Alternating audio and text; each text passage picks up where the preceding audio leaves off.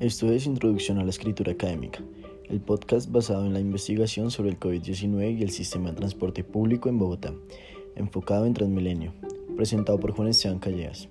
Comenzaremos plasmando el tipo de investigación que se usó para la investigación, el cual fue experimental. Esto debido a que la dimensión cronológica va ligada a mi estudio. El razonamiento hipotético deductivo y la metodología cuantitativa hacen parte del tipo de investigación. Además, el estudio se basa en lo que pasaría si el sistema de transporte reabre sus puertas en totalidad, si subiría la tasa de contagios y de mortalidad o si todo sería normal. Para la investigación tuvimos en cuenta estudios correlacionales debido a la cantidad de variables que afectan el problema, investigación aplicada, investigación de acción, metodología cuantitativa, investigación explicativa, investigación y estudio de campo, cada una de ellas con una razón en particular y un enfoque específico.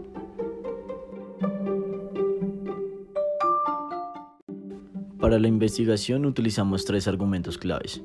El primer argumento es basado en la mayoría, y dice así, en Colombia una gran parte de los ciudadanos piensan que es de gran importancia el sistema de transporte público, ya sea porque es un medio de transporte o porque algunas veces lo utilizan, pero todos llegan a la misma conclusión de que es un servicio indispensable en la sociedad, ya que como se mencionaba antes, muchas personas en Colombia, especialmente en nuestra ciudad de estudio, Bogotá, no tienen las posibilidades de comprar carro o una moto, así que tienen que recurrir al transporte público.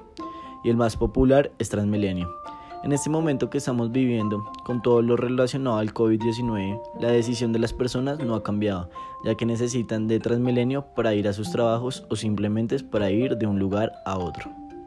El siguiente argumento es basado en la autoridad y dice así. En cuanto a la reactivación de todas las áreas sociales y en sí a un nuevo estilo de vida, para nadie es un secreto que el sistema de transporte público ha sido uno de los mayores interrogantes de las personas. Esto se debe a que el transporte se ha categorizado por no ser muy limpio, así que las personas llegan a cuestionarse si es adecuado o no para la situación que estamos viviendo, si presentarán un riesgo de contagio muy alto y si las instalaciones están listas para enfrentar a la pandemia pero la verdad es que, según un estudio internacional, la Consejería de Transportes madrileña asegura que el riesgo del contagio es del 1 y el 0,05%. Claro está que se tiene que seguir una serie de parámetros, como lo son el uso obligatorio de la mascarilla, las desinfecciones intensivas, la renovación del aire en los vehículos y evitar las aglomeraciones. Por su parte, Transmilenio, a partir del 25 de agosto, ha decidido ampliar la capacidad en la que se encontraba trabajando, como lo anunció la alcaldesa Claudia López, quien dijo que la capacidad permitida para el sistema integrado de transporte público pasará del 35% al 50%. Esto con el fin de que más personas logren movilizarse y evitar aglomeraciones y contagios. Por último, encontramos un argumento basado en los ejemplos.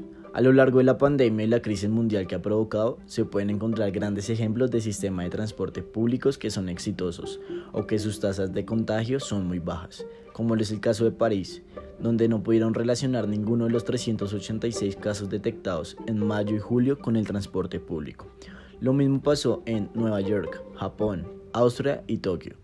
Teniendo en cuenta los ejemplos encontrados y las razones de su efectividad, Transmilenio tiene que seguir sus pasos, sus recomendaciones, para hacer así un sistema de transporte seguro para la ciudadanía.